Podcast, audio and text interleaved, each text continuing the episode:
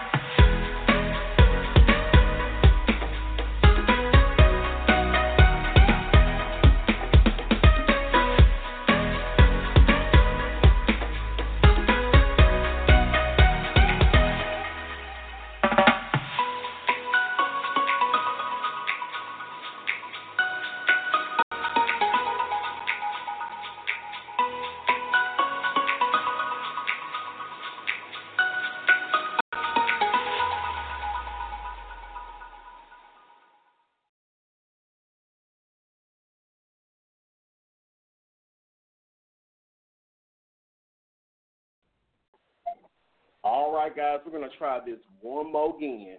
We are back with another edition of the Tea Podcast brought to you by the Urban Wire Network. Um, this is our second installment. Yes. We are back for another time, and we're gonna we're gonna be exposing some tea tonight. We're gonna talk about some relevant topics that are pertinent to the LGBT community, and not only that, I just want everybody to know you don't necessarily have to be a part of the LGBT community to enjoy this show because this is a show that we touch on topics that are relevant to everybody. Now, tonight's show, we're going to be talking about pose.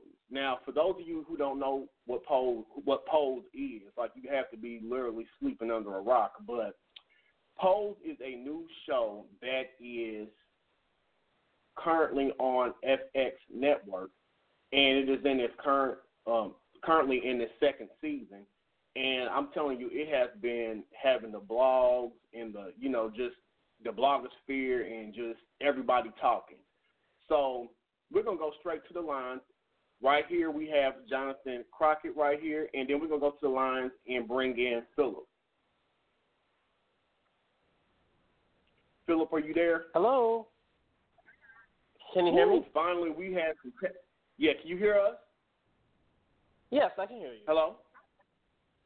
Yeah, I we had some technical diff- Okay, yeah, we had some technical difficulties, but we're back on, thank God. So, Yay. uh, yeah, the, yeah.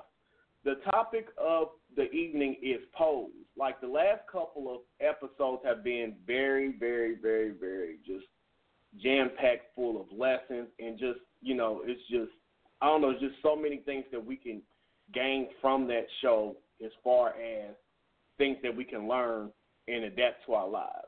And also, like the show does a good job in putting everything in perspective historically. Yes. So I'm going to do like we always do. I'm going to um, let both of you guys talk, and we're gonna, you know, I'm gonna bounce off the questions to you, and I just want to know what you guys think as far as the show. Now, Phillip, have you had a chance to look at season two, like episodes one and two yet, or are you still working on that? I just watched episode one, but I have yet to see the second episode. Oh, okay. And what about you, Jonathan? I have now seen both first and second episodes of season two. Okay. Well, what we're going to do really quick is I'm going to uh, play the trailer for season two just to get everybody caught up in general, like a general sense of what's going on. Because I don't really want to uh, Yeah. give any spoilers away. But I'm, I'm going to play the the um, trailer for season two, and then we're going to come back and talk about some things. You know, this show's going to probably be a little shorter tonight, but I just wanted to bring up a couple things about the show, and I and I just suggest any and everybody to watch that show because it's it's lessons that can be taken away from that. Like as far as loyalty and um, just being just just just looking at each other as humans. It, it, it you know a lot to do with family, a lot of values that we we definitely need to adhere to in um, today's current society. So I'm gonna go to this clip and we will be back with the rest of the commentary.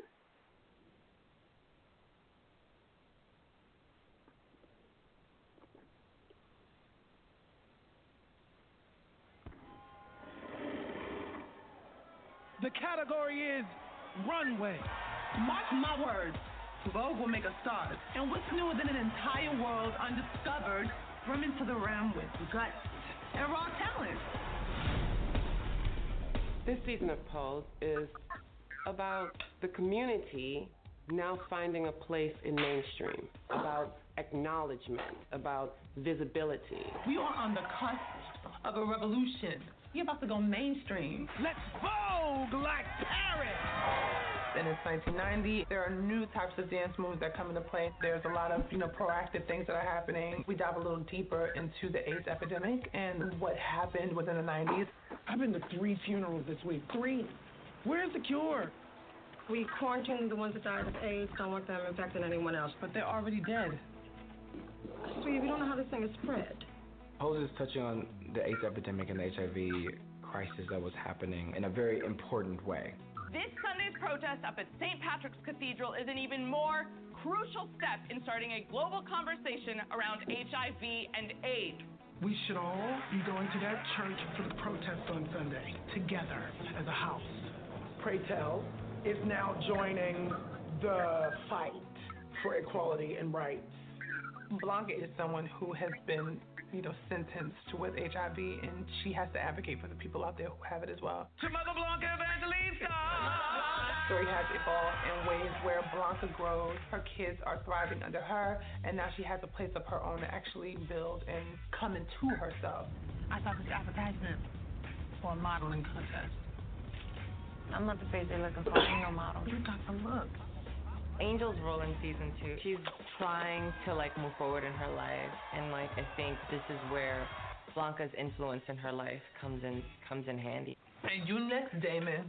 No more Saturdays sitting around the house reading dirty magazines from 3 until 5. You're going to be teaching a voguing class down at the YMCA. They don't have a voguing class. Well, they do now. For Damon, you'll see what it means to be a 20 year old and how the culture, how the vibe, how what's happening in America with LGBTQ people, how that materializes on a young queer black body. I don't owe you an explanation for anything. I am not a slum rat like the rest of you whores. Elektra goes through a lot. She lost everything and she was taken in, but she's not the type of woman that, you know, follows anyone else's rules. In this season, she has to find herself and she discovers that she still is this strong Elektra. Season two is all about people learning how to express themselves and really not giving a damn if anybody doesn't like it. Why are you pulling stunts? We're making an entrance. You about to get that fourth facelift, bitch. I've come prepared to gut you like a fish you'll never be. We're telling this story so you realize that there needs to be change, that we need to continue trying to change things. I'm joining your house. Season two thrusts us and everybody to wake up. There's no more time for anything else. We're black and we're brown and we're queer. They don't give a shit about us. So we better start caring about ourselves. Show up for your lives. Wake up!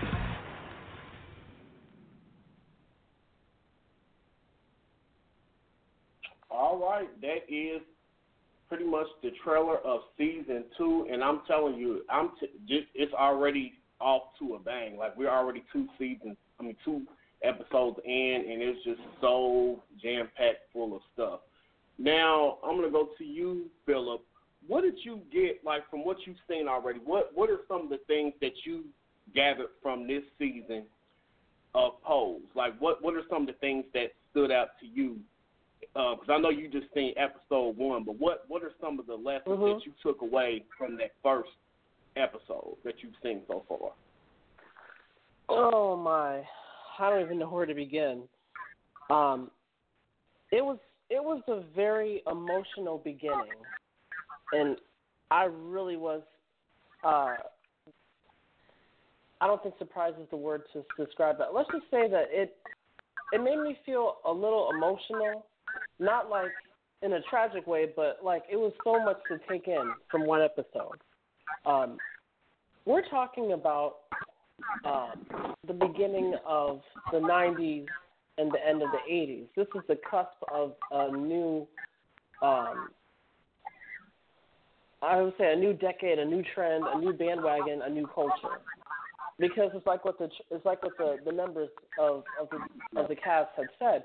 You know, now now voguing ballroom culture has become, you know, public. Now everyone knows about it especially in the in the in the first episode where Blanca was talking about you know Madonna's single Vogue. Um, I personally like this song, and you know, um, you know because Vogue Madonna, you know, she's that type of person that will start a trend and everyone else will jump on it real quick. But I didn't know that Vogue had a different meaning to people in the ballroom community. To them, it was like we're advertising our existence through her if that if that makes any sense. It does. Right. And so the, I didn't know, you know, how strong the message was from, you know, that one hit that Madonna had. Because, you know, I I was a baby when this came out, um, the song. And you know, when I listen to it now, it has a different meaning because I'm like, it's, it's not it's not a song about just dancing and showing off and you know uh, making yourself known, you know, prancing around the dance floor like a peacock. This song was about, look, this is a community that gave you the inspiration to Vogue, that gave you the inspiration to, to say slay queen and tens across the board. We created this culture that you are now emulating. And through this song, it became the bridge that that bridged the 80s into the 90s. And so I was I was really you know just enchanted um, by you know the ballroom scene where you know uh, Pray Tell you know was just talking about the category is um, shoot what did he say um, something about a runway. So I'm like yes yes. Um, so on that note, yes, it was a very uh, explosive way to start the season. But you know, to on the other hand, you know, the yin and yang. Here's the yang. We are we are now being made aware of how of how crucial it was to live during this time where AIDS was killing people left and right. So the scene that they were at that secluded island where we had to see those pine boxes full of, you know, unmarked graves. I mean, I had no idea that people who died of HIV were were in those. They weren't in any cemeteries. They were practically dumped in some unmarked territory with with no number, uh, with no name, just a number. And so, you know, I felt that that was very dehumanizing. These were people. These these were sons uh, to someone else's parents. And so, you know, I had I'm learning a history that was never taught to me in school or in the household. That these people had to pretty much play Russian roulette with their own lives. They didn't know when, they were going to live or when they were going to die. And it didn't matter how healthy you were, according to the doctors I was speaking to Bianca in episode one, you could still die. So, you know, we should mm-hmm. we are to be thankful that in 2019 that we have, you know, more research that was developed to make drugs to not only prevent HIV but to maintain your blood count. I believe uh, that you know helps people become undetected undetected on their status. So you know, it, it it was both it was both amazing as well as shocking. And so you know, I'm glad that they started the season the way they did. All right. Let me jump in here real quick and let everybody know if you want to call in and join the conversation, The the the call in number is area code six four six five nine five three five one five. Once again, that's six six four six five nine five three five one five. Now, one thing I want to say before I move to you, Jonathan, is like like Phillip touched on this. This show, although it you know the characters are fictional and all that stuff, it really the show had a lot of history in it that I wasn't even aware of. Like I didn't even know that so many people went through so much as far as um, historically. Like I seen when they were protesting at the church and stuff like that, the Catholic Church, and and just like some of the things that have, that that took place culturally at that time. Like even as far as you mentioned the epidemic, the AIDS epidemic. Like we just take the take uh, that whole thing for granted these days because people feel like you know now we have PrEP and now we have um, medications that will get your viral load down to undetectable or whatever. But these people literally, there, there was a death sentence when the doctor handed down that diagnosis to them, and it was just amazing how people had to get a grasp on life.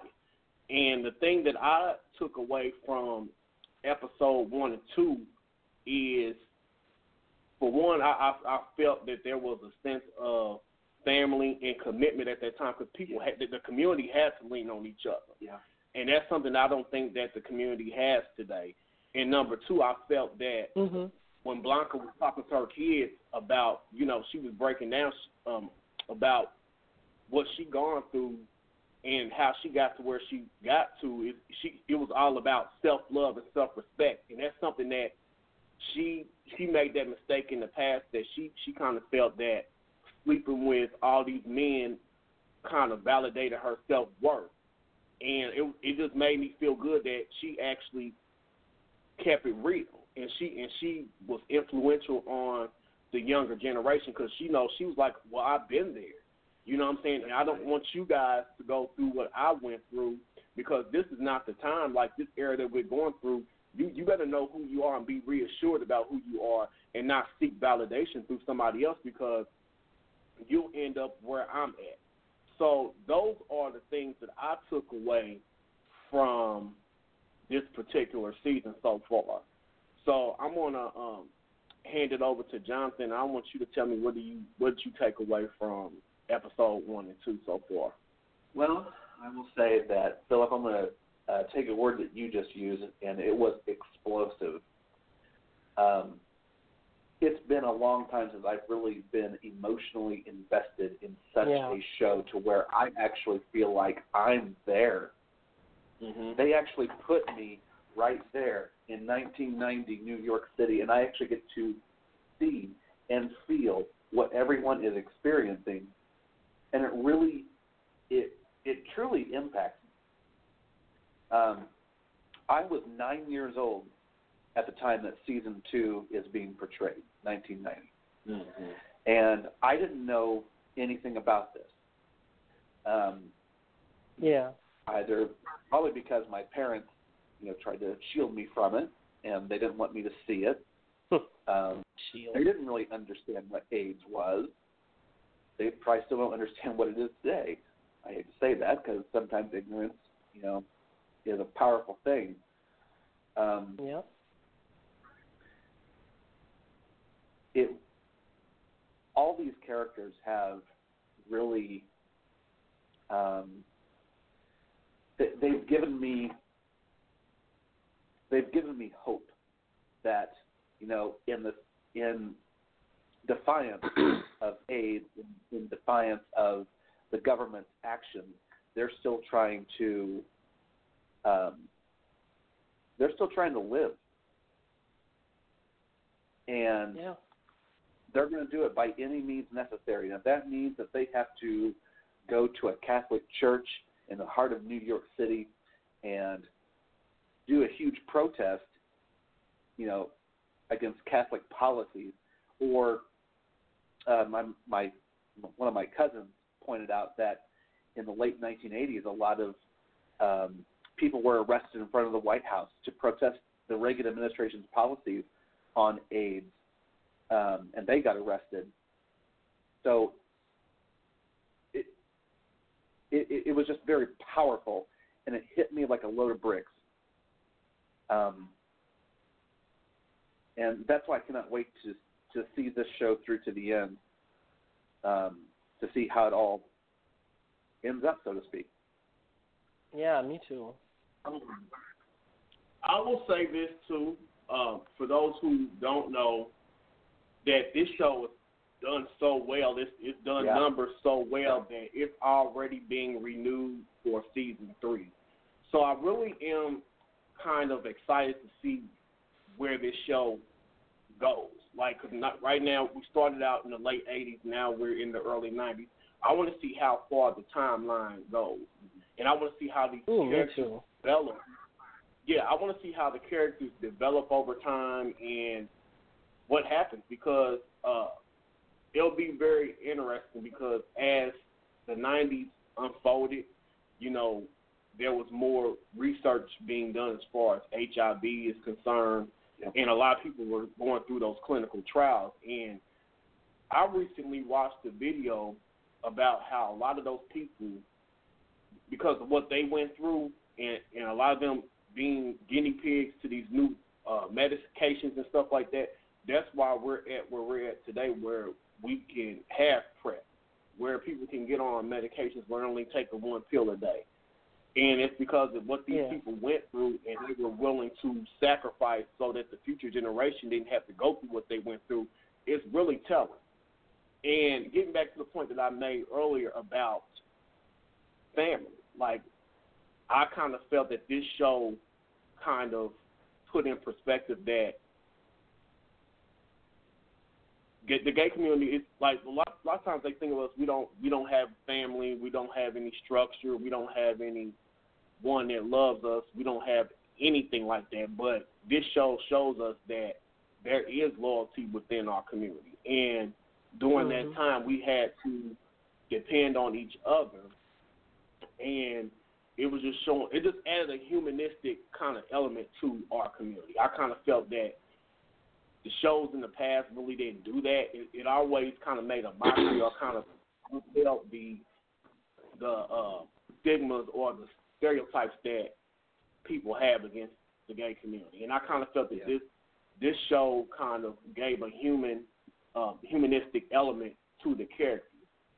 And um, over time, I, I can I can kind of see how you you can fall in love with these characters. You act, it's almost like you you know these people because you you can relate them to certain experiences that you've had with people that you've met, not even in within the LGBT community, but in real life.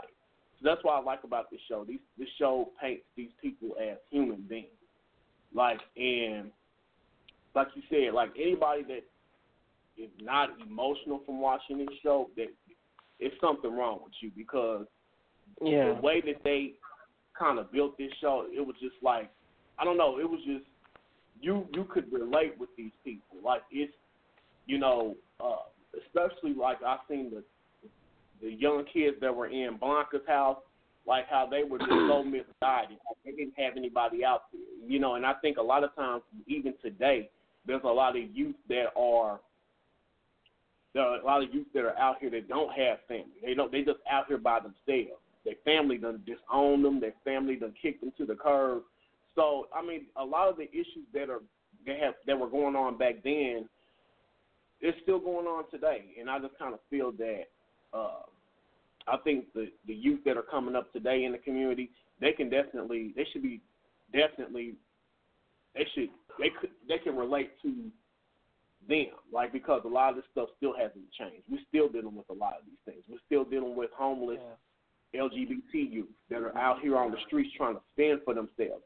We're still dealing with a rise of, uh, although it's gotten better, the numbers aren't where they need to be as far as new cases of HIV infection. You know what I'm saying? Like we do have PrEP now, but we're not getting that message out to the communities they really need to get this message out. You know what I'm saying? So I don't know. I mean, I don't know what you guys think about that, but I think that that was like one of the major things I took away. Some of the things I took away from it. I totally agree. Mm Mhm. Yeah. But uh, can I? Yeah, go ahead. Oh, uh, I'm sorry. Uh, I'll, I'll, uh, what were you gonna say? Oh no, you fine. Go ahead. I was gonna say, um, I, I definitely agree with you on the family aspect. Uh, you know, it did make me feel very sentimental. Even though you know my my family, you know, they they they don't they don't accept me, you know, for being gay, but they still love me. But in that case, you know, when I when I see how Blanca, you know, is the house mother and she's, you know, taking in anyone, uh, but you know, under certain conditions, of course. But like she really has created a strong bond. And what's even more is that even though she knows she doesn't, she's on borrowed time, especially when she tries to pass the torch to Angel. Um, I was not expecting that that she would see so much confidence in Angel to be the next house mother if something should happen to her. That's how much she really cares about them. It's like she's raising them in a way to have respect for themselves as well as each other, because uh, that really defines what we think of, what we think a family is. Everyone thinks a family is just like, uh, you know, a father and a mother and two kids, and Like you, you know you have to make sure that they do the chores and they do their homework. But no, it's more than that. It's really about survival. It's like what you said. You know, so many people were homeless because they were kicked out of their uh, families' houses for coming out. This this is a family that we are seeing that are trying to survive, and the only way they can do that is to help each other. And you know, I, I like to I, I like to really emphasize that because you you guys know about you know how Elektra had responded in, at the end of the first episode. Yeah. Like That's you know, another character I really want to get on too. Like because Yeah, yeah. she But she you know, was you know, it, it made a lot of sense. yeah. I feel like that her character represented like so many people within the community. They like to reap the benefits of the struggle, but they don't want to get out there and get their hands dirty, and they don't want to get out there and put in their work. And she was Exactly. all about herself. And anytime you And you have that- any person like that in any community, they're toxic, and that's why uh, I, I, I kind of see that that element of where she was just all about herself, and and Yeah. you could never trust her.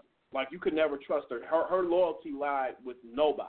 She she didn't have loyalty with anybody. You see how she hopped from from house to house into group to group. She she didn't care. It was all about her. And unfortunately, You would think that she would have learned something. today. Right. Mhm. Right. You would think she, Right. she would have learned something after being with uh with Blanca for two years. Like you would think she would have learned, you know, that the only way that you are ever going to survive is through the support of everyone else. And apparently she did not get the memo after those two years that went by at the beginning of the second season. And so I'm like, you know what, Alexa, it's it's apparent that okay, you you got some own issues within yourself. Like we get it. You you don't answer to anyone. You beat at the sound of your own drum. And there's nothing wrong with being ind- you know, being independently minded and, you know, trying to stand your ground, but there was a time and a place for that and it wasn't, you know, at the dinner table. Like it felt like she but you know, come to think of it, at the at the end of the last episode in the previous season, she did say that she didn't trust nobody because she felt that trust is just a way they is just a thing that they use to get something from you. So she so she did mention that. And you now, know, let me ask I you think, this. Let me ask. Yeah. Let me jump in here and ask you this real quick, Phillip, while I'm thinking about it. Do you think that Yeah. over the seasons, or just even over this series, do you think that her story is going to be told? Because I feel like there there is a underlining story. Because I I don't think that she got to where she got to, got to the point where she's at currently without. With, you know, it's, it's a backstory to that, and I, I'm I'm Yeah. very interested to see how that um, portray her story throughout this series because I really feel that I really hope so too. Yeah, because I, I just don't feel like they they've really given us that because they, they're slowly telling everybody else's story, like they they're, they're kind of telling Blanca's um, story and how she got to where she is and everybody else's. But I Yeah. kind of feel that this this huge like there's a void. there's a void, like it's a question mark hanging over us. Like, okay, what is her story? Where is she coming from? Like, you know what I'm saying? And I kind of I I want to see that because I think that will Mm-hmm. Explain a lot. I agree Like I. I, I want to know, like what, how does she think? Like what drove her to be such a, you know, what drove her to be such a bitter bitch? And I think we'll want probably to get empathize to that. with Elektra. I want to empathize Right. with her, but I feel like we need to see more of the season to figure out if we should have a reason to. Mm-hmm. And I'll, I'll tell you, like in real life, uh, and, and I'm almost wondering if her story kind of goes along with um, I, I can't remember her last name, but I know her real name is um, Dominique. And I've seen an Dominique interview Jackson? that she did, Dominique Jackson. And I've seen an interview that she did um, back in 2015, and her real life story and her real life struggle kind of goes hand in hand with this show. I can kind of see why she was a good candidate for this show because she's actually lived the life. You know what I'm saying? You know, she came from the uh, Caribbean islands and stuff like that where being gay and transgender was uh, pretty much a death sentence. Like, you know what I'm saying? You couldn't, you could not openly be like that without being persecuted and sometimes being shot, killed, you know, being thrown into prison.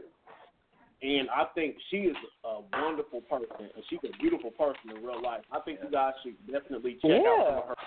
She has several interviews out there, and I think that her story is very telling. And I wonder if they're going to kind of line her story up, her real life story, with the story that she's portraying on Pose, because I think that she she's actually lived that life. Um, she was estranged from her family. She came here. And she moved to the states and made something out of herself. And um, with so many other LGBT uh, people, members of that community, as far as just like not even just trans, but just gay people in general. Like it's just it's it's a struggle trying to find your identity and trying to be who you who you are and dealing with uh, these misconceptions that other people have towards you, and just like these stigmas that people have towards you, these judgments and everything else. So I kind of felt that she's really pouring her all into this character. Now, some people don't don't like how she's portraying this character. Some people, you know, everything's not for Yeah. everybody, but I like the sass and the attitude and just the energy that she's put into this particular character. So, Yeah. hmm I think it's also amazing that the majority of the main cast is trans. yes, I, And I not don't some think straight I would have person. ever seen that. Do what? and not not some straight person, whether it be a man or a woman. Yeah, no. I'm glad that they actually had transgendered people playing trans transgendered Transgender. characters, and I think MJ Rodriguez Rodriguez she said that in her interview too. Like she she saw this as an avenue for her to be able to act in these roles without having someone else do it. Mhm. hmm correct. Um, I think uh, Billy Porter's character is just absolutely incredible. Yes. Um, he has really put into perspective um, the life of someone who has been in a relationship who had his partner pass away of AIDS. hmm and that really that really hit me. It hit me very hard, and I think it has given him a uh, renewed sense of purpose to to eradicate the disease overall, yeah. and to educate as many people as he can. Uh, that that's what I've seen from the end of season one into the beginning of season 2 Mm-hmm. And I kind of like the fact, again, getting back to what I said earlier, how that they how that they give these characters a humanistic, uh, kind of like a, you know what I'm saying, just giving them like giving them some sort of humanity because it shows that we are capable of having relationships. We are capable of love.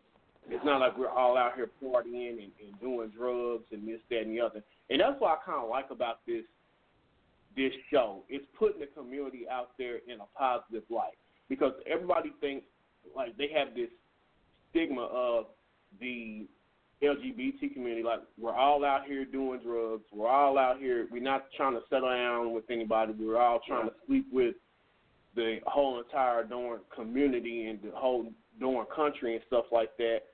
And it really just shows that people are capable of wanting the same things that any other person wants. And I, and I kind of like that. And that's what you were talking about, Billy Porter's character, um, Pray Tell.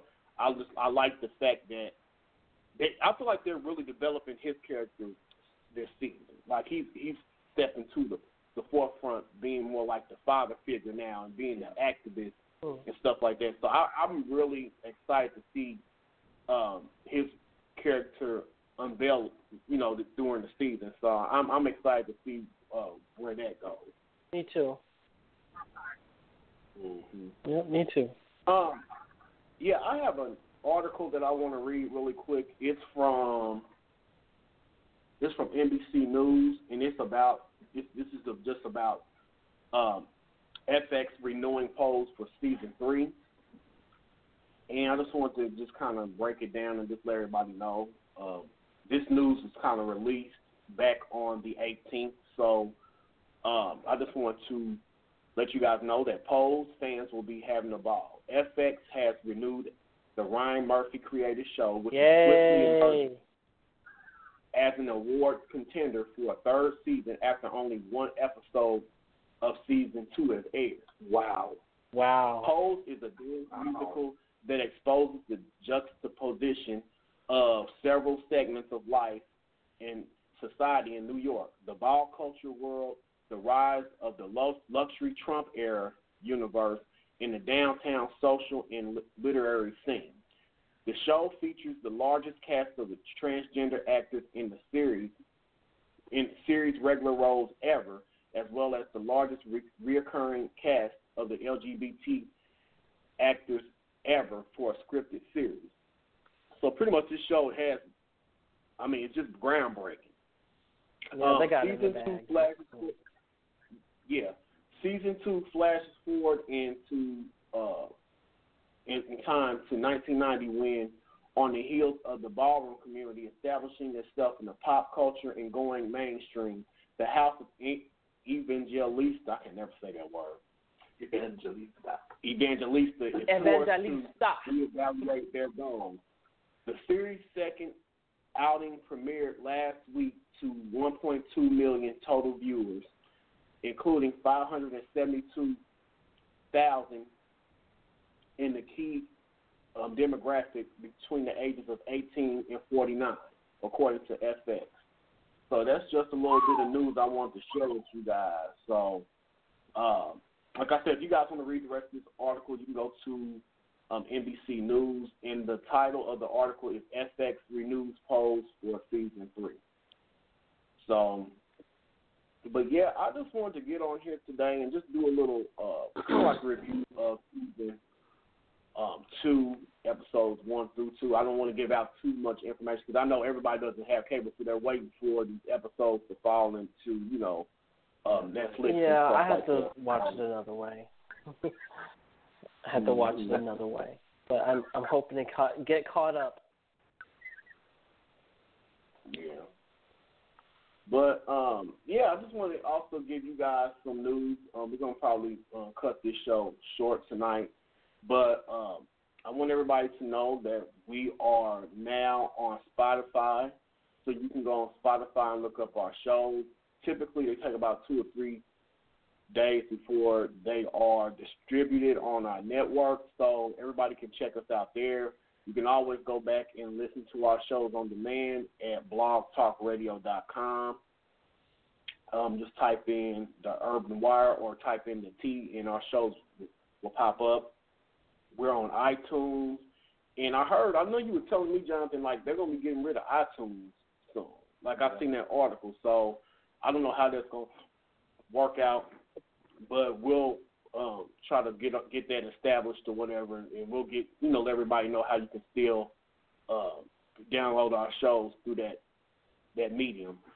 But uh, we're in tune, we on tune, TuneIn Radio, Google Play, podcast, and like yeah, just just just Google us pretty much, you know, and you'll be able to find us. So I don't know if you guys had anything else that you want to talk about today, or you want to share, or you know, what about you, Phillip? Um, sorry, could you repeat that one more time?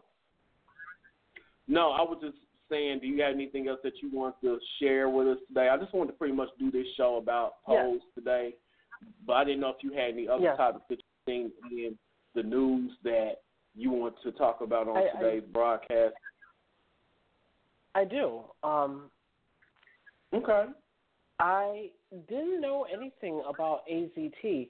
It's like I've heard of I've heard of this medication, but you know it was mentioned in the first episode because you know I was wondering, okay, with all this doom and gloom going on with people do- dropping like flies from the HIV/AIDS virus, like is this some kind of experimental drug? Despite the fact that between the Reagan and the first Bush administration, they were trying, they voted to uh, to not increase funding for it. So um, mm-hmm. AZT was something that I've never heard of, and I found it very interesting that in the first episode, the uh, the doctor that was talking to Blanca said, um, you know, we get this, we give this away for free, but it's but it, it was the thing that she said of where she got it. They weren't supplied that medicine. They actually just they just took it from the dying rich white guys of New York and repurposed mm. it for other people. And I was like, it was it was pretty much a Robin Hood story. Like you're gonna you're gonna rob from the rich to give to the needy, but this is justified. I mean, even right now, I mean, without insurance, uh, is HIV medication still pretty expensive in 2019, or is it relatively um, affordable? Well, I'll say this, like you know, um, even with PrEP and all this, there's more. I see that there's more community outreach today, probably versus a, versus what they had years ago. Like there was definitely disparities, you know, within the healthcare system. You know, it was it was difficult enough for people that had money to get that AZT or get um, healthcare back then, let alone someone that was like you said that was in uh, that was low income and that you know you know that barely had enough money to even afford basic health care. But we, still see the disparities that they're still going on in 2019, but it's gotten a lot better. I kind of feel that more people are realizing that this is um, an epidemic that we want to eradicate from the globe. Like whether we control it or just prevent it. I think people are more um, they are more apt to kind of uh, make it more affordable. And I think I think that yeah. they, it's gotten better, but we still have a way. yeah. Yeah, we do. And and, and I'm glad as you mentioned that too, Phillip, because I'm glad you mentioned mentioned that too, because I that's a good element that you brought up too. There was definitely uh, an issue with healthcare and uh, there was a correlation between healthcare and race because a lot of uh, mm-hmm. black people, even today, like people that people of color, they they don't have access to the resources that other people have, or a lot of these yes, campaigns right. that are out here for like PrEP or even just HIV care, they're not aimed at people of color. And I, mm-hmm, I'm glad can, they brought yeah, that up because right. that was an issue that was going on back then. it's an issue still going on because when I was living in Memphis for two years, they the, the Planned Parenthood that was uh, that gave free HIV testing at the University of Memphis, you know, in a confidential area, they said that Memphis was one of the cities in the United States with the highest HIV rate in the nation. Oh, And it- it's, and it has a lot to do with what you just said. A lot of it has to do with the fact that there is a lot of black people, especially black LGBT and people who are HIV, HIV positive, who don't have access to testing or information or even insurance for medications. And I think that's done intentionally because Pose is a show that not only that that not only ref, that not only talks about the ballroom culture, it's also talking about a marginalized group of people, which are people of color living in New York City. It's the people of color that that suffer the most from the HIV/AIDS crisis. And so when you cut off funding, you pretty much are ending their life. I'd like to add to that. Yeah, go ahead. Um, right now, we're seeing a a big in in the news at least. We're seeing um, abortion back in, and you you're seeing states that are trying to um, get rid of their abortion clinics or Planned Parenthood altogether. Um, I think just recently, Missouri is just about to lose their last abortion clinic. Now, this isn't about abortions, but we're talking about AIDS and STDs and HIV. In the overall grand scheme of things, losing a Planned Parenthood clinic is absolutely detrimental, not only for people of color, but for people in rural communities as well. Um, because only only three percent of abortions take place at Planned Parenthood, but the rest is about education. It's about prevention, and if we lose those clinics, then we are really um, cutting our noses off to spite our face. Because now we are going backwards in um, not just in education, but then we're we are um, we're giving the disease a way to move forward and a way to grow again. Because if we don't have that education, then we're just we're essentially shooting ourselves in the foot. And it's very important that a lot of these clinics do stay open. Um, Yeah. and I know it's and, and and I know that you know this is far on down the road, but it's very important to vote to make sure that this funding continues. I know that Trump probably want, probably says one thing but does another in his administration where he wants AIDS funding, but honestly, the administration and the Republicans don't want to give it. So Let's be real. I think Don, I think Donald Trump really knows what's going on and what what's going on is wrong and detrimental, but he's just keeping up appearances. And I'm pretty sure that was the same for Reagan and the first Bush. Yeah. They probably wanted to um, get this funding going, but because you know they want to get reelected, or they want to you know they want to win an election, have their party win an election, and therefore other you know anti-gay, anti-LGBT, um, anti-AIDS forces um, are honestly kind of forcing their hand. And I think we're going to see the same thing in uh, next year's election. Hmm, We're going to see a repeat of history in next year's election.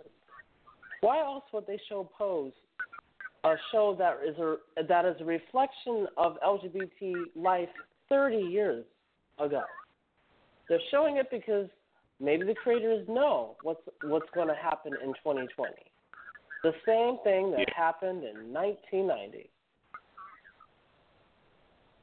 Well, I will say this: like a lot of these, like you got to pay attention to a lot of these shows. A lot of people think that, like I, they think that these shows are fictional, but I think a lot of these shows are kind of a precursor of events that are about to take place.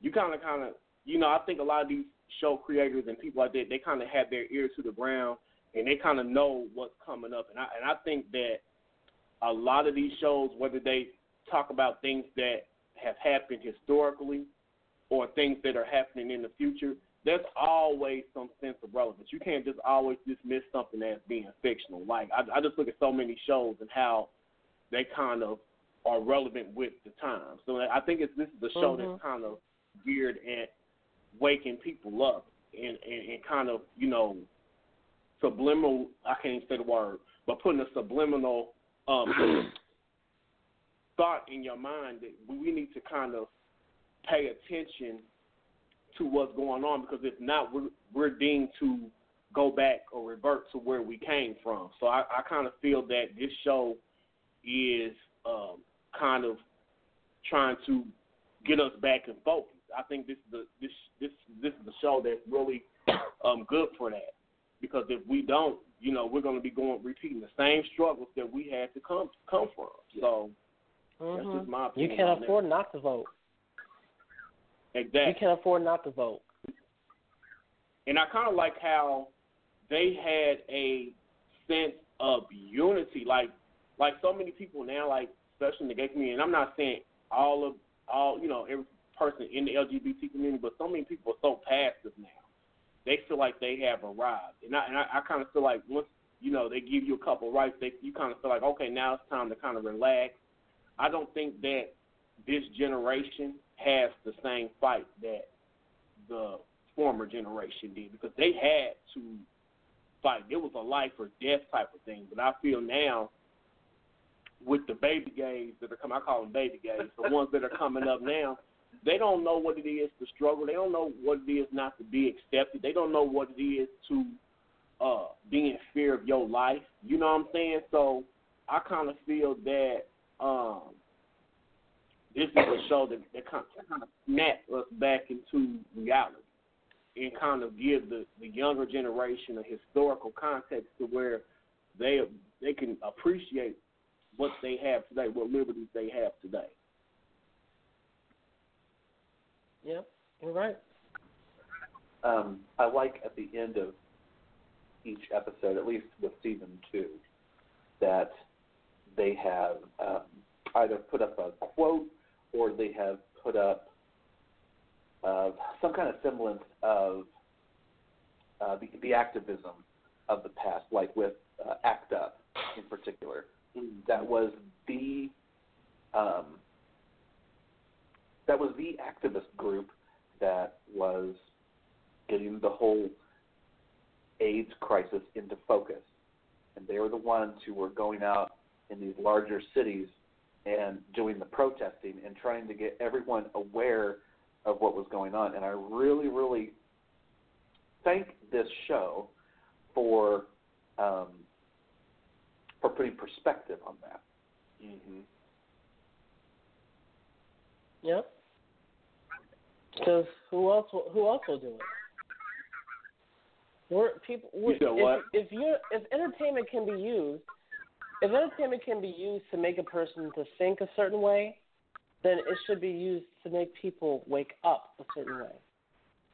That's right. We are actually And shows like Pose are are trying to compete with people like Fox News or Infowars or you know other other makeshift talk shows like this one that we're on right now that spread false information and false propaganda. We're pretty much just three typical people who experience this on a daily basis, just saying, "Look, it's not like that." Like uh, this is affecting everybody, whether you are gay, straight, bi. It makes no difference. This is affecting everybody. And watching a show like Pose is not only entertaining, but it's informative. And yeah, that's why people should watch this show. And you know, there's going to be a lot of people saying, "Oh, I don't want my child to watch something like that. It'll indoctrinate them to be gay." This has nothing to do with that. You're talking. You're talking about a group of marginalized people that were deprived the support from their own city government to get help to eliminate a virus that was affecting everybody. and not And because God brought punished them. And I'm glad you brought Mhm. that up, Phillip, because I was going to ask you guys, and, and it's funny that you brought the whole thing like as far as the indoctrination thing.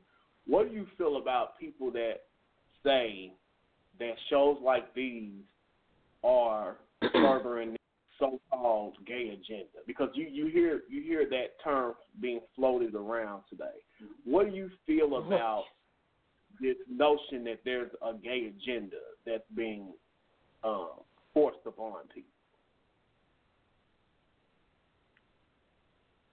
I laugh. Um, I'll, I'll let Jonathan chime in on this. Um, I've heard gay agenda um, pretty much since I was really aware of, you know, a lot more about about the world. Um, when I turned like 12 and 13, that that's when I really started. When I heard about more of the AIDS crisis and, and learning about that, that's when I've heard more about the gay agenda. And when I was when I was still in church, um, you know, these Pentecostal pastors and televangelists were trying to drive home that you know this acceptance is wrong. And you know they're just trying to put this in your face. And anytime that you have a pride event that you know that there need to be people there to try to protest that pride event and this that and the other. And um I think during the uh during the early part of the 90s I think well hell even during the latter part um that's when a lot of the Protestant evangelicals really still had a foothold on the majority of America. Um, and it's really taken a long time for us to counteract those forces because, honestly, I'm just trying to live. I'm just trying to live my life. You're trying to live your life. Yeah. And to the fullest. Yeah. It's just like that pastor in West Virginia slash cop. That goes with exactly what you just said, Jonathan. Said about he Say wanted to kill time, Phillip. gays and all this stuff. Re- remember? Oh, it was recent. You know, you know that cop slash pastor in West Virginia. Um, that was. Oh, Tennessee, but not Tell- Tennessee. Oh, I'm sorry. I'm I'm sorry. I meant Knoxville, Tennessee, talking about he wanted he wanted the law enforcement to kill gays and all that stuff. Well, that's exactly Yeah. what we mean. Is what we're doing an agenda? No. What we're doing is simply saying that you just can't kill a person just because they are different from you. Mm. These people on, we have a lot on this show. in the South. Say that one more time, Phillip. I interrupted you. I'm sorry. No, you're good. You're good. I'm saying Pose pretty much gave me a different perspective on the transgender community. I'm not gonna lie. I, you know, Yeah. I in public, I, I wouldn't be the first person to, you know, strike up a conversation with someone who's transgendered. I probably would be a little, you know, apprehensive. I'm not used to seeing uh, a man identify as a woman or a woman identify as a man, but Right. people do. Well, you know what I mean. Like biologically, they're men, but they are women. They identify as women. They want to be women. I'm not going to stop you or anyone else from being who you want to be. Just like it, it's only fair that you don't stop me from being who I want to be. But are they infringing on my personal space? Are they infringing on my beliefs? Are they infringing on my freedom? No. I mean, we're we're not Are they doing any of that. constitutional rights as an American? Right. Because there's a lot of right wingers I mean- out there that will that that will jump at the chance to put in an amendment to the Constitution to outlaw gay marriage. So they will probably jump at the same chance to try to have these uh, to have a nationwide bathroom bill. I mean, Pull out the two by four out of your own eye before you before you point out the splinter in someone else's. Well, also it tells me that these evangelicals and right wingers have a um, how can I say this? they have a dirty little secret of their own, and that's been coming Mhm. to light a lot, especially with you know molestation of children, Mm. um, underage marriages, under underage abortion. So, um, for I guess it's low hanging fruit for them, but you know, Phillip, you're right. Um, they got to take that two by four out of their own eye. Mm-hmm. Um, I mean, they've just been hypocrites all along, Mm-hmm.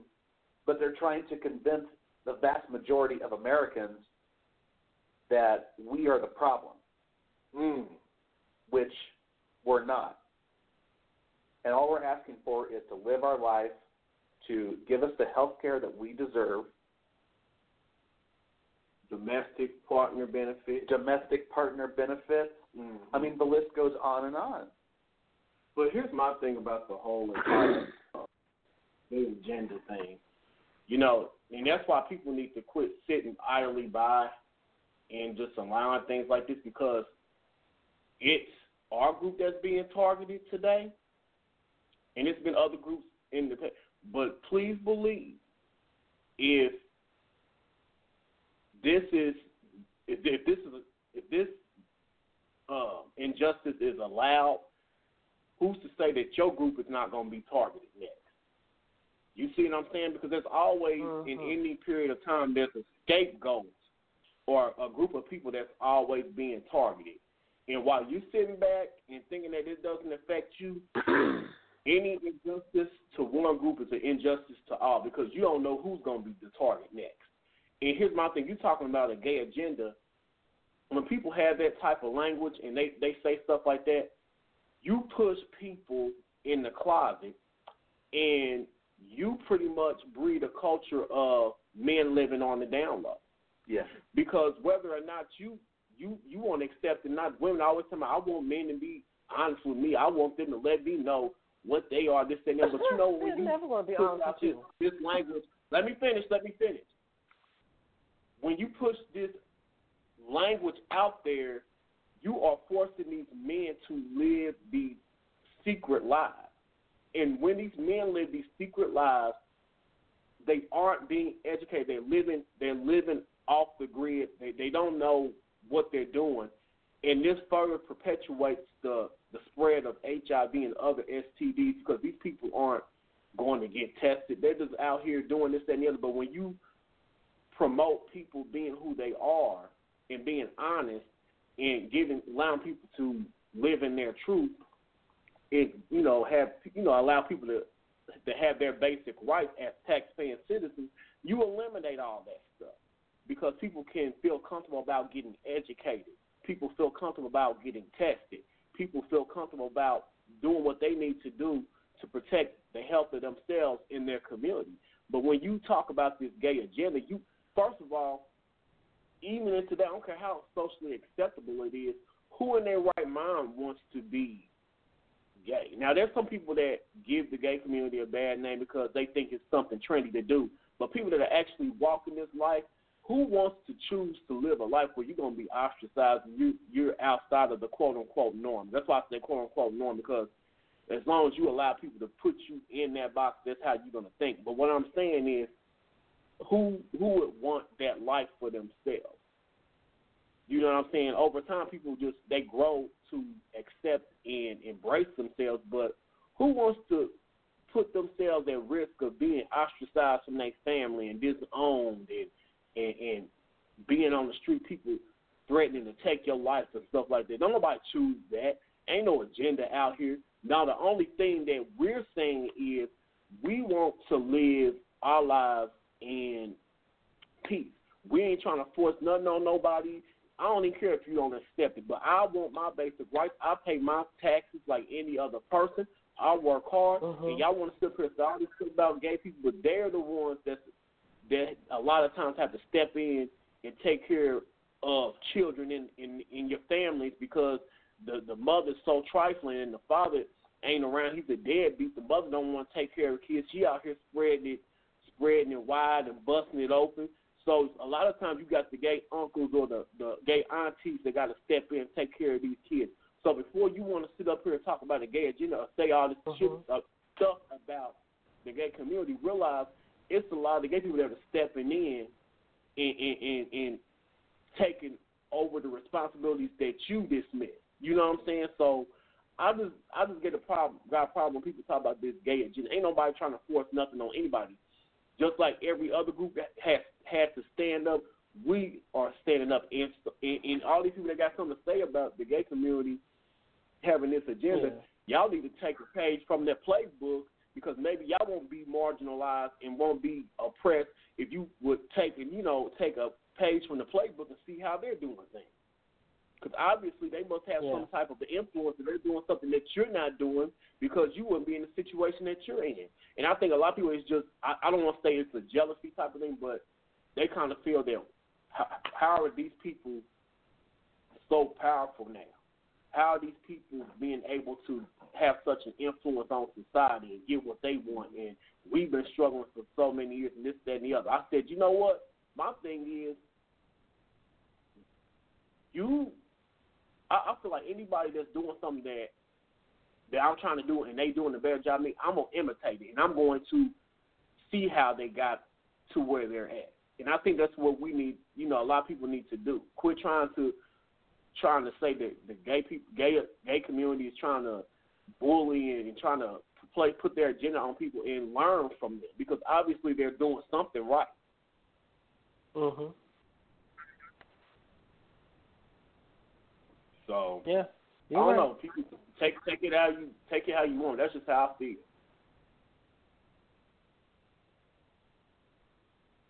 And that's the thing. It's not just gay agenda. It's everything that's an agenda. Even with this thing with abortion, even with, this thing with illegal immigration, what they all have something in common. When you tell a person the truth of what's going on in this country that is affecting a marginalized group of people, automatically they assume it's an agenda. Mhm. It's like we have been we have been fed so many lies from the media to the point that we can't discern the truth unless someone actually explains it to us that this is not an agenda, this is not propaganda, this is reality. And eventually it will affect you. Just because it doesn't- affect you now doesn't mean it won't affect you later. Mhm.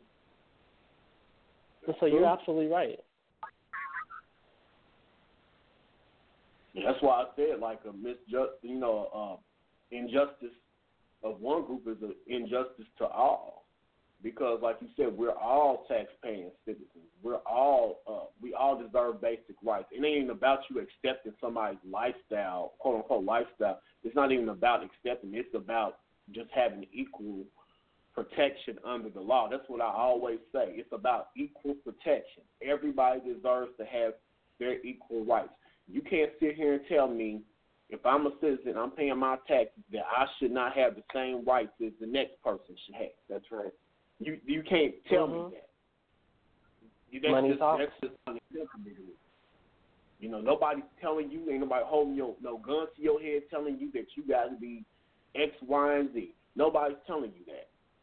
So I just I just have a problem when they say, well, we're we're indoctrinating these kids and this, that, and the other. I said, how about I mean, y'all forcing your agenda on agenda on people that aren't like that.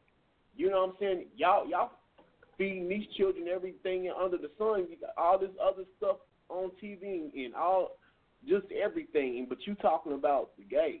Like I don't understand. They're not the ones going in these schools, blowing up, you know, shooting these schools up and doing all this stuff, all this crazy stuff. But y'all so focused on them. Yeah. The thing I remember is, oh, did a gay person shoot up Columbine? No.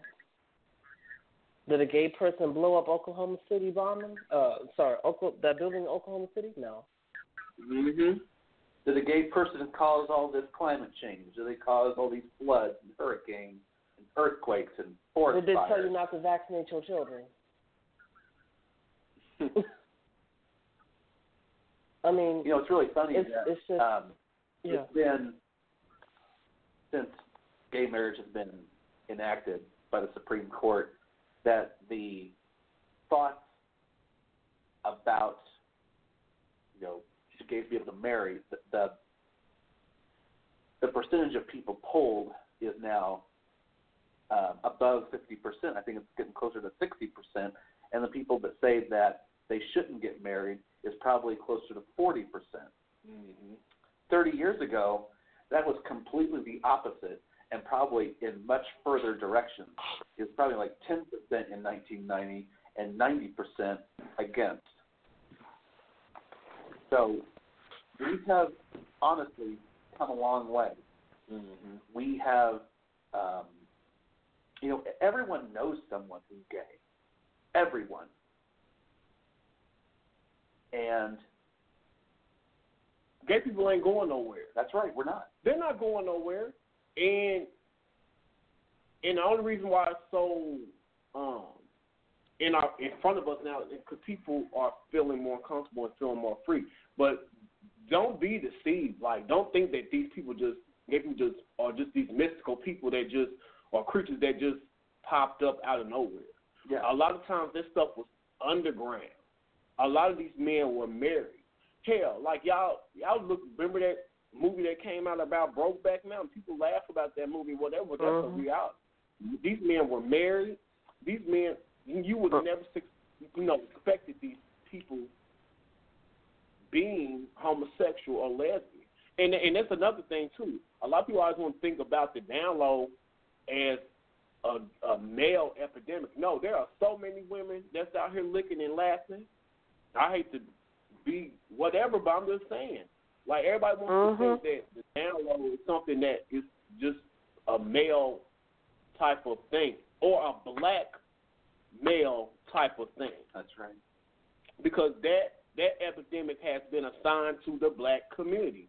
But this the down low has been something that uh, has effect, been effect in all. I mean, I about has been in effect in all communities since the beginning of time. Gay people have been around since the beginning of time. Look at look at the, the Greek empires and the, and the Roman empires and everything else. Like that stuff has been going on. Like it was a time where these men would have these families and they would just look at women as you know a means of procreation. They wanted to get down with the boys. They want to get down with the men. This ain't no, this is just something that has been going on since the beginning of time. And now that people want to be in a meaningful relationship and they want to settle down, okay, isn't that what you you claim that you should be doing instead of being out here being immoral, sleeping with everybody? But now the people want to settle down and live their life with a partner and, and have some type of normalcy, quote unquote, now y'all got a problem with it. Like I just I don't understand. Me neither. I mean, am I wrong or am I right? You're definitely right about that. Mm. Yeah, you're right. I mean, if I want to go from point A to point B with you and hold your hand down the street without the fear of getting attacked or get the fear of being called some kind of homophobic slur, that's what I want. But we have a lot of people who don't um, they don't get that, Mm-hmm. and they feel like they have to attack for whatever reason. Yeah. I mean, hate is a real thing. It sure is. And that is the one thing I honestly feel that needs to be stamped out. But I'm gonna tell you this: people, people, times. Are, I'm gonna say this: times are changing, and people better be careful who they roll it up on. Because just don't think because somebody is gay, lesbian, transgender, bi, whatever. Don't think that every person is going to allow you to get in their face and um, call them some type of derogatory name, or you or you think you're about to bash somebody because you got this Gonna mess with the stereotype wrong in bitch. your mind of what gay person is. You gonna mess around and get yourself jacked up, or you're gonna probably get yourself shot or killed because I think now people are starting to realize that we have to protect ourselves. Yeah, we do. And you gonna roll up on the wrong person one day, and you call somebody the f bomb, or you you try to beat honey. I'm gonna tell you, I'm gonna tell you a queen out there that that carries, and she'll let you know T.S. Madison, and she's been a very big advocate of people protecting themselves and um and, and, and not a you know you know you, you just can't accept you can't expect that everybody's gonna be about that you know gonna let you just walk all over them. And I and I just advise any and everybody to exercise your your Second Amendment right. You you are a citizen of this country. It's your right to exercise that right. Yeah. Because you don't know who's out here. It, it doesn't make sense for the criminals and everybody else to have access to guns and, and weaponry, and you as a, a leg, legitimate taxpaying citizen and somebody that's on the right side of the law, you to be out here totally defenseless. I, I just don't agree with that. Yeah. I'm sorry. I'm going to have Um, to jet out here. Okay, then. But we, I want to thank you for um, coming on, Phillip, and we're gonna probably wrap this uh, broadcast up. But um, Yeah, thanks for having me. We're gonna, huh? Thanks for having me. No problem. Well, I think you got anything else that you want to say? No, John? no. I just want to keep doing this. All right. Well, we will not be back this Sunday, but we will be back on the following Sunday. Um, let me see what that date is. Uh, that will be. Look at the calendar. July. We'll be back on July seventh. So, everybody have a wonderful holiday weekend. And we will be back with another broadcast of the Tea, episode three. Until then, everybody take care of each other and take care of yourself. Bye bye. Bye bye.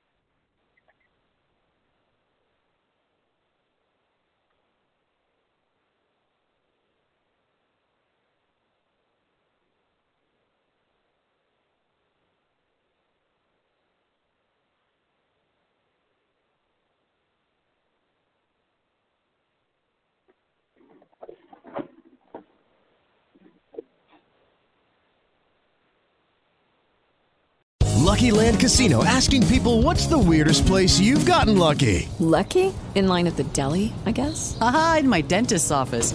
More than once, actually. Do I have to say? Yes, you do. In the car before my kids' PTA meeting. Really? Yes. Excuse me, what's the weirdest place you've gotten lucky? I never win and tell. Well, there you have it. You can get lucky anywhere playing at LuckyLandSlots.com. Play for free right now. Are you feeling lucky? No purchase necessary. Void where prohibited by law. 18 plus. Terms and conditions apply. See website for details.